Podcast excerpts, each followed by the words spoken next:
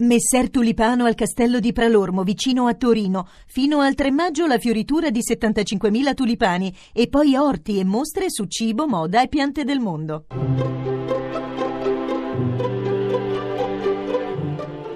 Il pensiero del giorno.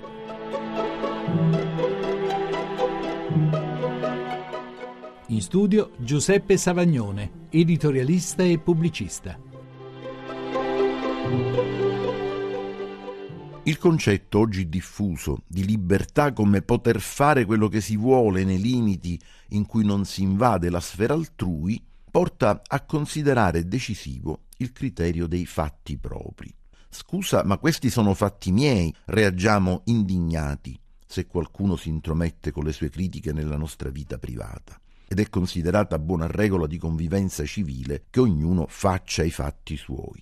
Ma esistono davvero i fatti propri?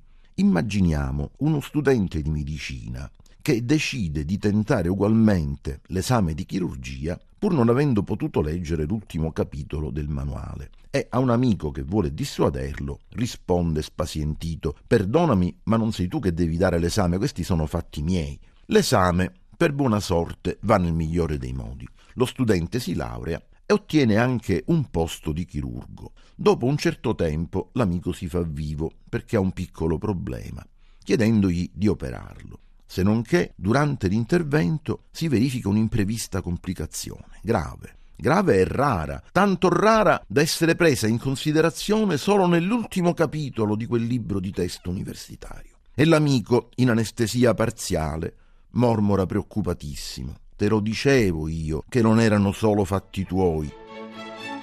La trasmissione si può riascoltare e scaricare in podcast dal sito pensierodelgiorno.rai.it.